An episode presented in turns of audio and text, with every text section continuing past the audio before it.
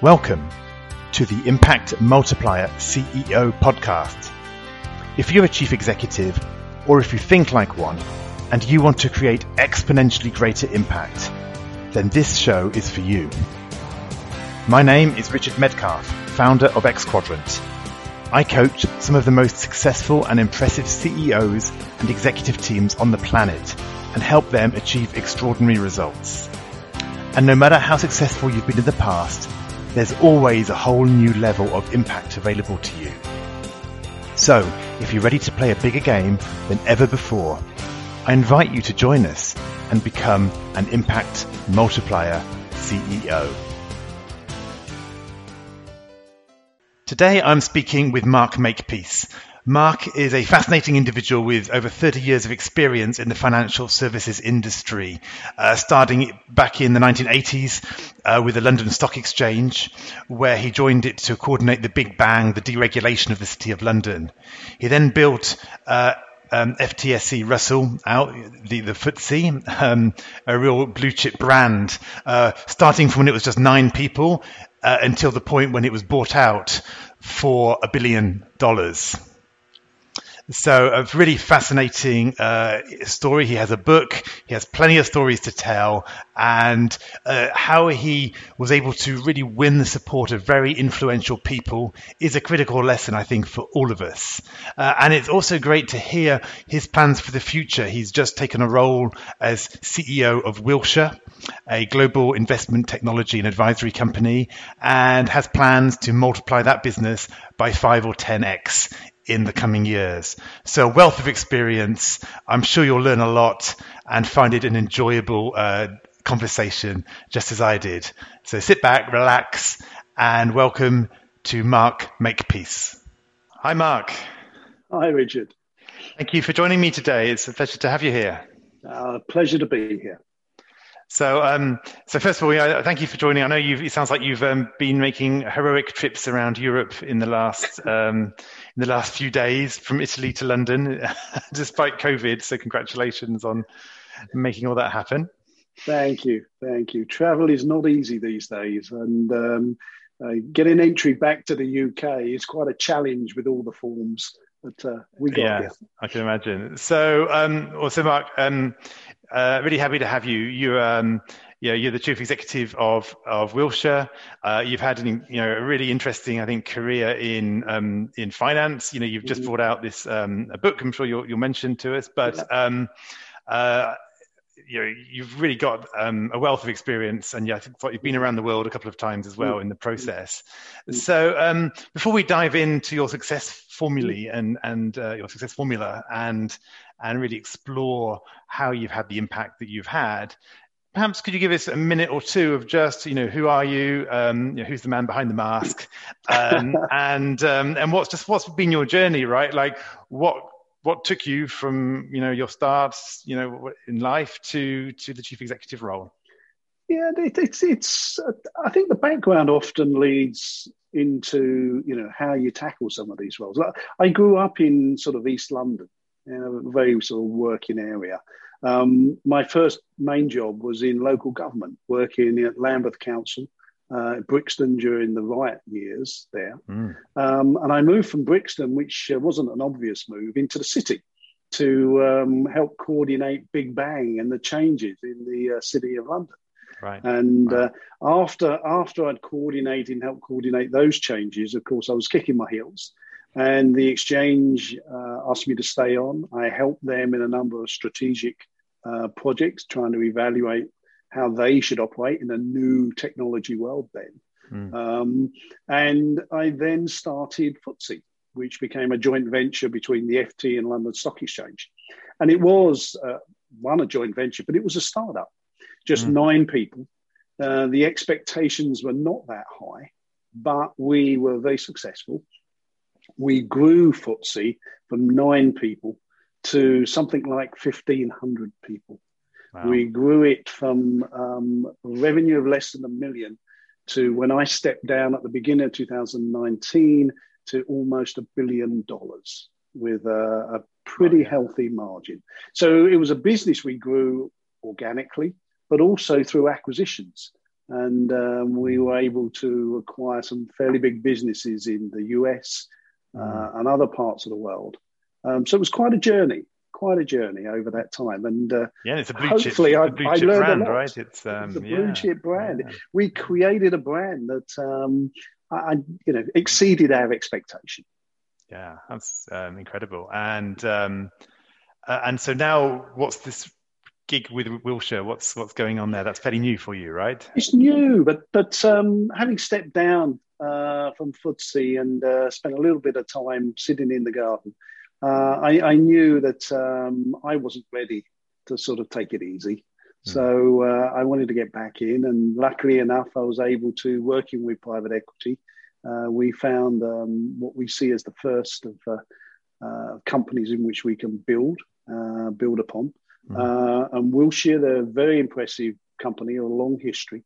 Um, but essentially, they provide um, financial advice, analytics, and um, data, um, which supports some of the biggest um, institutional and retail uh, investors uh, in the US uh, and increasingly around the world. So we saw that as a, as a great start for um, uh, growing a, a much, much bigger company. And we always start with huge ambitions. So our ambition is to grow a business that is, you know, 10, 20 times the size of, um, of what we acquire. Uh, and that's what we're setting out to do. But uh, we're just two months in, but making yeah. very good progress. Yeah, fantastic. So uh, yeah, I love this um, this sense of you know, what's the next what's the next thing. You know, I um, I think that when you're living a kind of an, I describe it as an exponential life. You know, yeah. it's like the when you look back, it looks it looks uh, horizontal. When you look forward, it looks yeah. vertical, and yeah. that's when you know you're playing an interesting game. That's right. That's right. And then, and I suppose, when I wrote the book, I mean, I think that helped me in a way realize that um, I wasn't ready to, you know, to slow down because as I wrote the book and you look back and you and you think about the different journeys and decisions you made and those that worked, those that didn't, mm. uh, and you put yourself back in those times when, as you say, you're looking up that mountain and mm. you're sort of thinking, you know, what's the next camp I could get to? Yeah. You know, mm. and how, yeah. how do I move from there? And when you when you start as the small guy and you take on the bigger guys, and then you become one of the big guys, I mean, that's quite a journey for the team itself. You know, mm. as individuals, you go through a huge journey. Uh, and I and I think as I, as I looked at that, I just thought, I'd love to do that one more time, at least one more time. Yeah. Yeah. yeah, I love. I mean, I love the idea as well. I mean, I often say to people who've had huge success in in like one phase of their business career, mm. I'm like, and some people they're like, yeah, perhaps I go to the golf course now, and I'm like, well, you know, and, and they'll say, well, perhaps I can do a bit of a bit of this, bit of that, and uh, there's nothing wrong with that again. But I often say, well, you've got two options at this point. You can dabble, yeah, yeah, which is like fun, but probably you're dabbling mainly because you don't want to get burnt like worn out and have your relationships yeah. suffer the way they did perhaps in the first part of your career but yeah. but what if you could do it do the next thing in a sustainable way a healthy way you know and you know what would a 25 year vision look like you know that's exponential from where you currently got to? You know what about if the next you know next 10 20 years of your of your life had more uh, 10x more impact than the first yeah. 40 did uh, and that's a, kind of again a, a, really interesting place so i love this kind of sense that you know that yeah and, and I, and I enjoyed i enjoyed every part of the journey but i enjoyed some of the journey towards the end as well because you're right when you when you were young and i started FTSE when i was young i was, I was sort of early 30s mm. and um, uh, and then it's all about energy and and you know and, and you achieve things despite mm. uh, the obstacles that are there I, I, think as as you, as you go through that career and you learn, towards the end, actually, you're coaching others. Mm. You're, you're trying to help them create a, a vision. You're trying to stretch people. Um, but actually, if you're doing it right, it's the younger talent and the other talents you're finding in, within the company that mm. are really driving you forward. Um, yes. So you take on a different role. So hopefully, you know, that it's what enables me to try doing it again. Mm, yeah. Lovely. So, if you were to kind of look back at that, at that um, your career so far, yeah. what's your secret sauce? So, what are the one, you know, one, two, or three factors mm. that is like the unique Mark Makepeace um, combination, right? What do you bring that has worked for you? Yeah, I, I, I think it's. I always wanted to make a difference, mm. um, and um, yeah, and and I think you know that does come from my childhood and and and um, yeah, I, I, as I said, I grew up in east part of London, fairly sort of working area. I had a father who would question everything, and actually at the time I sort of disliked that, but actually that became you know a key sort of tool in my armory, if you think, because um, what I learned to do, you, you, were constantly questioning until you could get it right, um, and you were trying to create that picture of what change looked like. Uh, mm. And um, that was enormously powerful because if you can create a picture of the change and you can be clear about the impact and the difference that that change makes, mm. you can then start to think through, you know, all the challenges of getting there, and you can also think through the steps and um, and it's much easier to lead a team you know, if if as a team you you know you create that vision and you'll buy in. Um, mm. So so so part of it was that it was just I had the ambition and I had something where I wanted to be different. I wanted to disrupt. I wanted to create something that was better than. And I had a view as to what that was.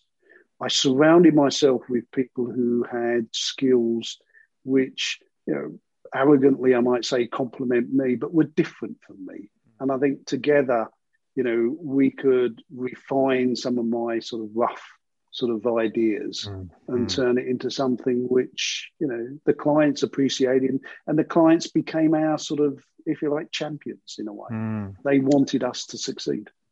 So how did you do that? How did you find the? You know, how did you hire people with those complementary skills? Because often people can hire in their own image, right? They can actually surround yes. themselves with lookalikes. Yes. Yeah. So, you know, what's your what was your approach for? Well, I don't think actually... there were many people like me in the city, so that helped. Um, But I, I, think I set out with the purpose of getting somebody that was different, and I was also I was very lucky in that um, some senior people took me under their sort of wing you know and when, when i first got involved in indices i needed you know a, a, figurehead to help me pull together some of the the big firms in the city. And i talked to um, a, a, number of people i've been working with and and they pointed me in the direction of someone called donald brydon who at that time was heading uh, barclays global investors. Um, he went on to become sir donald brydon um, uh, was chairman of the London Stock Exchange for a time, was chairman of Sage, which you know he was deputy chief executive of Barclays Securities. Mm. So a number of big jobs he ran, and he he helped me enormously. I mean, he helped me in terms of um, uh, as I started tackling some of the problems. Um, he would help me by just giving me guidance or yeah. contacting people and, and and and encouraging as well. So there were people like Donald Brydon who helped me. He helped me establish FTSE itself because when I tried setting up FTSE, there was resistance at the board level at the London Stock Exchange. He was an independent board member and he spoke in favour of it. And that helped convince right. the board. So, right. so having those people, and it wasn't because he had any interest other than I think he thought that I was someone who was trying to do something that was worth achieving. And then there's a number of people like that in my career, um, senior people um, who have who, who, have done that, uh, and not mm. through me asking, through them, you know, going out of their way to do that, uh, and mm. and that helped so, me enormously. So how does uh, it's great that I mean that idea of having those right people at the right time to pull you up, Ooh. almost right, that yeah. um, that people are further ahead. Yeah. Um, I mean, modesty aside, because you did it, right? Like, yeah. what what do they see in you, right? How did you do that, right? I mean, it's not everybody that gets these very senior figures to champion them and put them onto a platform that allows them to create the impact that they then they then go on and have. So, what do you think they did see in you? I think they saw a purpose, and I think they saw someone who was genuine in trying mm-hmm. to achieve something. and I think they believed I could have impact that would be positive in their eyes. Mm-hmm. So examples of that is, look, I created something called FTSE for Good, which I at the time thought was a great idea, which it was an idea that came from Roger Moore. I was doing some work helping UNICEF, and uh, Roger was helping us raise funds for UNICEF. And we were in uh, Switzerland, I think it was Geneva we were in, we, we'd hosted a dinner. And after the dinner, Roger and I were, were sitting at a table, everyone had left. Uh, he brought out a couple of cigars. We were smoking cigars, drinking the last of the brandy that was there. And he said to me, Mark, he said, look, this index game, he said, he said, you should do more for UNICEF. He said, what you should do is create an index of the good companies. And, you know, the money you earn from that, you should give to UNICEF. And it seems such a simple idea. Maybe it was the, the brandy at the time, but the idea of creating an index of good companies seemed, you know, obvious. But I got together then a group of um, experts in sustainability, and mm-hmm. we we designed the criteria for judging what a good company could be, and we then tried to apply that to the UK, and we actually found at that time because this was before um, sustainability was really um, mm. uh, a strong theme. There, there, was only a handful of companies that met the criteria. Hmm. So we, we didn't have enough companies to start the index. Huh. But undeterred, we thought, look, let's publish the criteria and tell people we are going to create this index.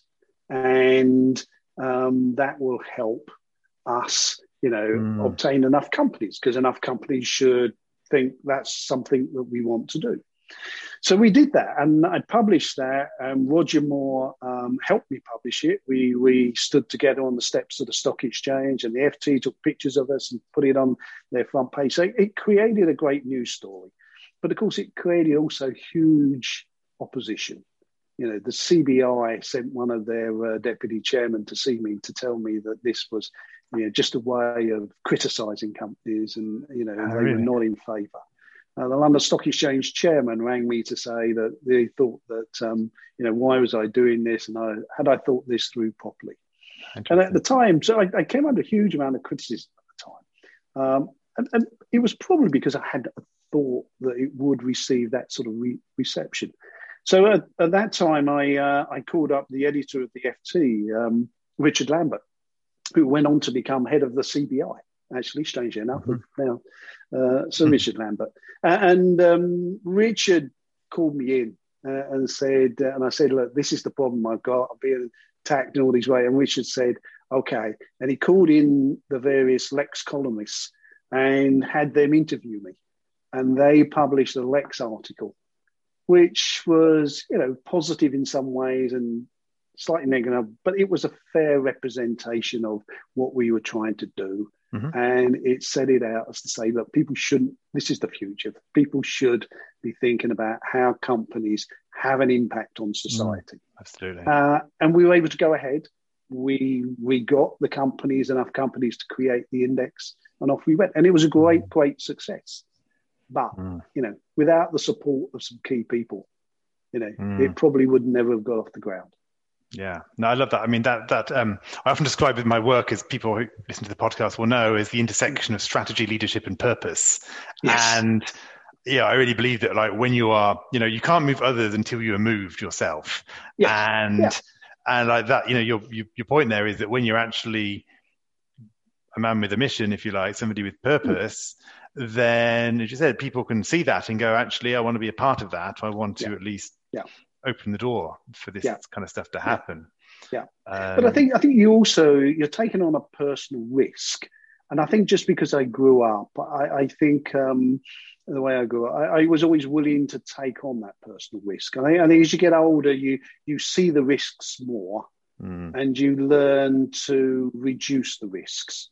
Mm-hmm. Um, but the personal risks, even with the right purpose, you know, the personal risks are still there. I mean, on one occasion, I found myself in the courts of Shanghai. Right. Um, and because, again, the purpose was right, we, we were the first into China in 2001. Mm. Um, we had been very successful in mainland China. Um, and at that time, the Chinese regulators were very much split between the reformists and those who were looking to um, maintain status quo. And the reformists had encouraged me and um, uh, FTSE um, to uh, license a product for trading outside of China in Singapore. And in in China, you never you never ask for permission. You just go and tell the authority. If the authority doesn't like it, they'll tell you. Um, if they if they're okay with it, they just say thank you for informing us. Um, and, and, we we had had six or seven meetings with all the senior um, groups, mm. and we have been told thank you for informing us. Um, we wish you the best of success. Thank you very much. So we we we were we were launching in in, um, in Singapore. The the morning we were due to launch, there was a change in the uh, uh, views in in uh, China, um, and the Chinese turned around and said, "You must stop. You cannot go ahead." Now at that time, we were fully committed, and we did go ahead. Uh, and as a result, I was taken through the courts of uh, Shanghai, um, found guilty. Um, we appealed uh, was found guilty again, um, was told to pay a penalty of uh, $25,000 uh, US dollars, uh, and they took no further action. So it is just carried on. It is today the most successful contract that trades on the Singapore Stock Exchange. Hello, it's Richard here with a quick interlude. These conversations are all about upgrading how you think about creating impact. So here's a resource to help you do just that whilst staying fast and focused. The CXO's checklist for challenging times is a quick way to enhance your thinking and detect blind spots even when things are moving incredibly fast and you're not sure what's going to happen next.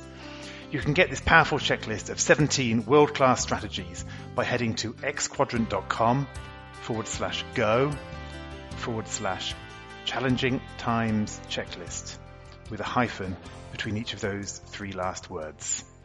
Now, back to the conversation. In a sense, I feel that, you know, in a sense, often the thing we think though is risky ends up yeah. being the safest thing because point yourself in the direction of growth and change yeah. and yeah. learning. Yeah. And it might feel risky at the time. It's pretty volatile, right? But it's in probably, terms yeah, of, it's volatile. You know, the biggest risks are, as you say, is the unknown risk. Mm. You know, risks which you can see, you mm. can plan for. Mm. Uh, and therefore you can reduce the impact or you at least consider the impact. So, so those risks you, you expect mm. to manage. It's the unforeseen risk. It's something that happens that you hadn't expected. Yeah. You know, those are the risks. Yeah. They're the ones that are much harder to manage and much more dangerous. Yeah, yeah, exactly. Um, it's it's um, it reminds me a bit of you know, um, Nicholas Taleb, his book, you know, the the, the Black Swan, and and um, mm-hmm. I think I think it's Black Swan. I'm thinking of. and I'm thinking of Anti Fragile actually. It's um, where he um, you know talks about the fact that you know we're so anti uh, volatility that we try yeah. to create all these structures to mm-hmm flatten it all out. Yeah. Yeah. With the result everything seems nice and stable until it until it goes through catastrophic failure. Yes. Right. Yes. So it's yes. like it's like the equivalent. To, the example he gives is like a freelancer versus an employee. The freelancer suffers like this kind of volatility. Yeah. But on the other hand, they're probably never going to lose all their clients at the same time. Yeah. You know, they're, yeah. they're going to be able to adapt to new market trends, yes. New skill, yes. be learning new skills. Whereas the corporate employee mm. might have a totally predictable salary for yeah. a decade, and, and then, then suddenly suddenly lose their job and suddenly realize they don't they have marketable skills, right? So right. it's this kind of difference between do you want to play this game of volatility, yeah, or um, you know, or do you actually kind of want to try to shield that, but have this potential risk of it all going yeah, wrong. Yeah, and a lot of a lot of risk is also about perception because look, look, things are changing in the world. You know, technology is you know shaping the world, and if you if you're not thinking about technology in a business sense, then you're taking on huge risk. Um, and and the sort of digital world that is coming, or you know, and because of COVID, is here even quicker um, means that the, the way we do business has changed and will continue to change dramatically. But the, the thing is, the business opportunities that are out there are also very significant. Mm. You know, I've been talking to people about digital impact in the financial world, and I'm saying, look, look, you know, it's not just about how we communicate with people; it's actually how we invest. You know, there are digital forms of investment out there today, but you know, in five, ten, maximum fifteen years, all investment will be in some form of digital world. And once you turn it digital, you can change the shape of that completely. Yeah. yeah. So, so this new world will throw up huge opportunity, but it mm. is a huge risk if you do because it's happening so fast. It's a huge risk if you don't focus on it and try and do mm. something. And if you believe you can have that steady state, yeah. I think today eh, you're misleading yourself. Absolutely. Yeah. Mm. So what's um so let's get back to this question of um, solving problems. You know, you are mm. talking about um, you know um, you, you, mentioned earlier on this idea about visualizing outcomes and questioning. Yeah. yeah. Um, just tell me a bit more about that. You know, how do you kind of like? Yeah. Uh, how does that show up in you know in the businesses you've, you've led? You know, how does how do you use that I, as, I as an approach? I, I never sort of after Big Bang, I was kicking my heels around the London Stock Exchange, and what they had me do is they had me work on a number of different projects they had.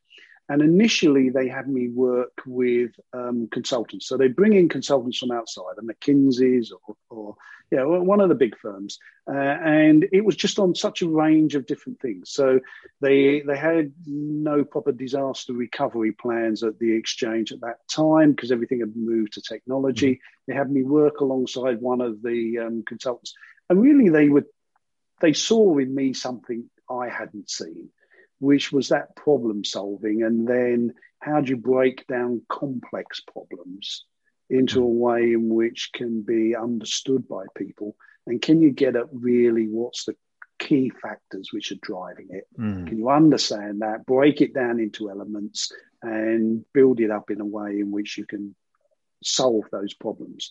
And, and just doing five, six of these projects, working alongside other um, uh, experts and partners of these firms, and then starting to do this on my own. Um, actually taught me so much. It, it, taught me, and, and and the biggest lesson to me was you've got to create a vision of the end goal. You know, what is it you're trying to achieve, and then what does it look like? And you really got to be able to describe it, and you mustn't just describe it vaguely. Uh, and you've got to describe it in enough detail. And then you've got, when you describe it in detail so you understand it, you've then got to describe it in a way in which others can achieve it. Mm. So, in other words, if you describe this problem in such a way that everyone thinks, yes, that's a problem, but how the hell do I solve mm. that problem? Mm. That's no good. You've got to describe it in a way and help people understand how they can solve elements of it or get to that end goal. And, yes. and I think that's, and, and because they made me go around this with different consultants, that taught me a huge amount in mm. trying to do that. So I started to visualize what's the end picture, describe that, break it down, have people question it, work with me, and then work out how we solve it and think about steps mm. um, mm. as to how you can get there. And and and and since then, you know, you can't do that with all problems because small problems you need to just solve and move on. But for the bigger, more complex problems, that became our way of working. Yeah, I think this idea of visualization it's it's so important. I often um, I often push my clients because you're right. That often people come back with slightly vague, slightly theoretical, yeah. conceptual um, visions or yeah. goals, yeah. and I really say, like, imagine I'm walking around your offices with a video camera, you know, or I'm flying the wall, or I've hacked your computer network. What am I going to find in the future right so I know that you know what's the checklist that I can go round with and tick off to see whether this vision is real or not. That's right. And it has to be tangible. I say a vision is something that you see, right? It has to be. It has to be tangible. I mean, it has to be relatable. It has to be relatable. But it's also look. It's got, it's got to be. It's got to be big enough and have an impact. You know. So mm-hmm. when we were, you know, when we had a million dollars of revenue, it was no good saying we were going to double the revenue. You know, it just wasn't a big enough impact. So, you know, you, you had to always have a target where at first people were sort of thinking, how do we achieve that? Because if you can get them over that, you know, then, you know, if you don't have that as the first reaction, the target's not big enough, not impactful right. enough.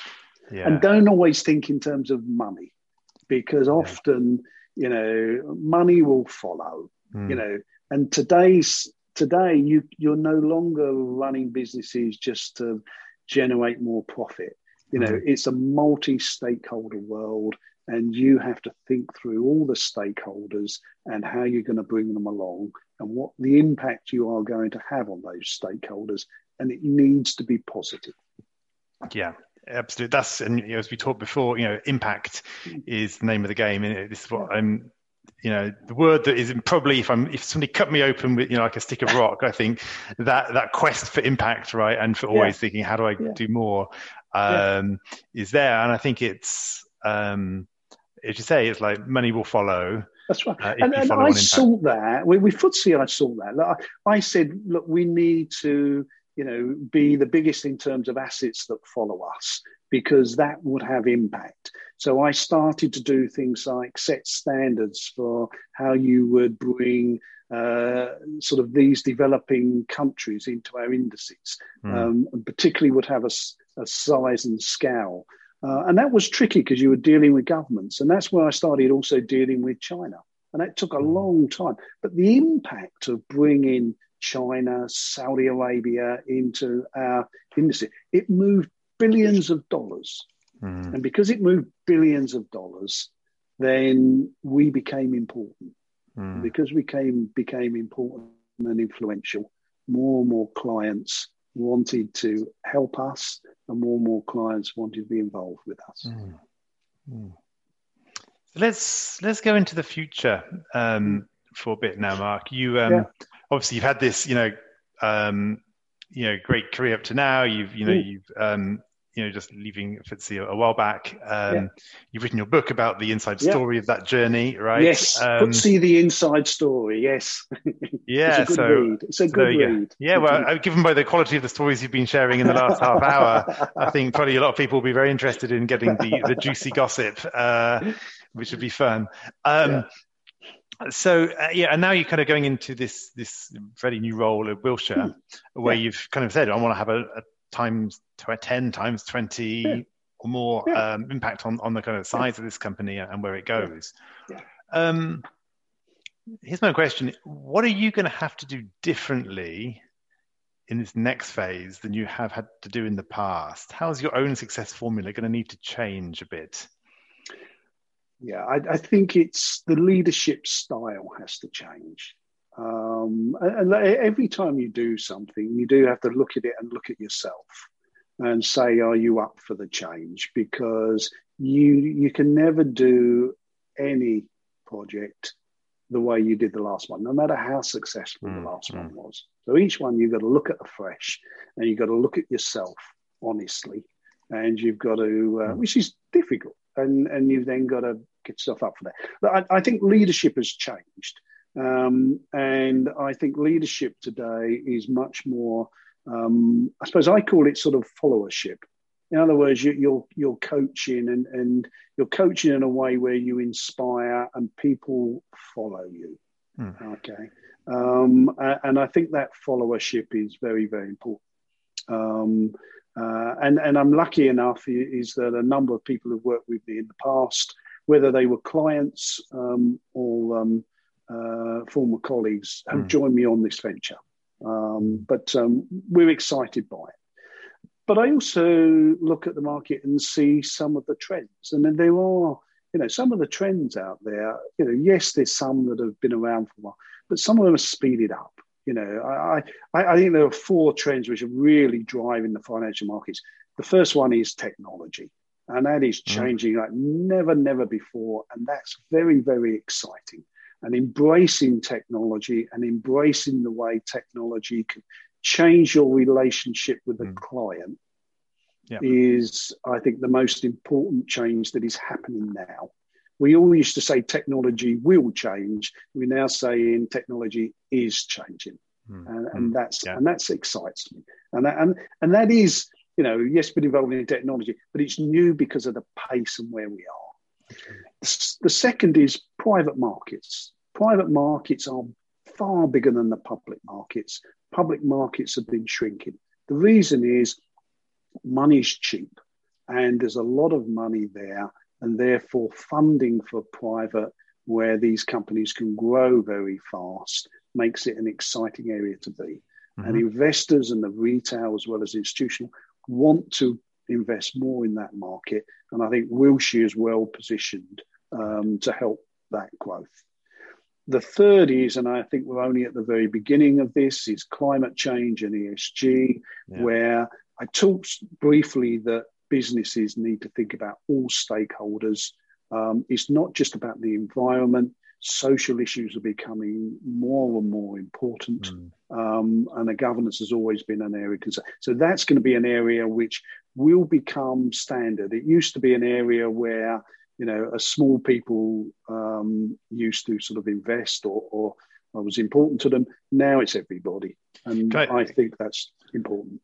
Let me just say something about that. Actually, that, that point about those stakeholders, Matt. One of the mm. things I often do when I work with like a leadership mm. team, for example, is yeah. to is to kind of broaden their view about like who would like to be in this room right now, yeah. right? So often, yeah. often when teams work together, they often get very introverted and like inward looking, and they're like navel gazing about how we're working in our own team dynamics, which is one thing. It's important, but already like who are the other stakeholders and often there's a layer you can think of obviously but yeah. then there's like, well, who else could or should be in this room, and who would like to be in this room? And you could yeah. say, well, let's personify the planet and put the yeah. in this room. It sounds weird to start with, when you, but actually you go, well, yeah, but what is, you know, what is our relationship with that, with this, you know, the planet? And and and as often when you open up the field of vision. Mm-hmm that's where you find the new insights because um, as somebody said you know the, the, the quote it's um, like to the mad you know the madman is perfectly logical um, but within a very small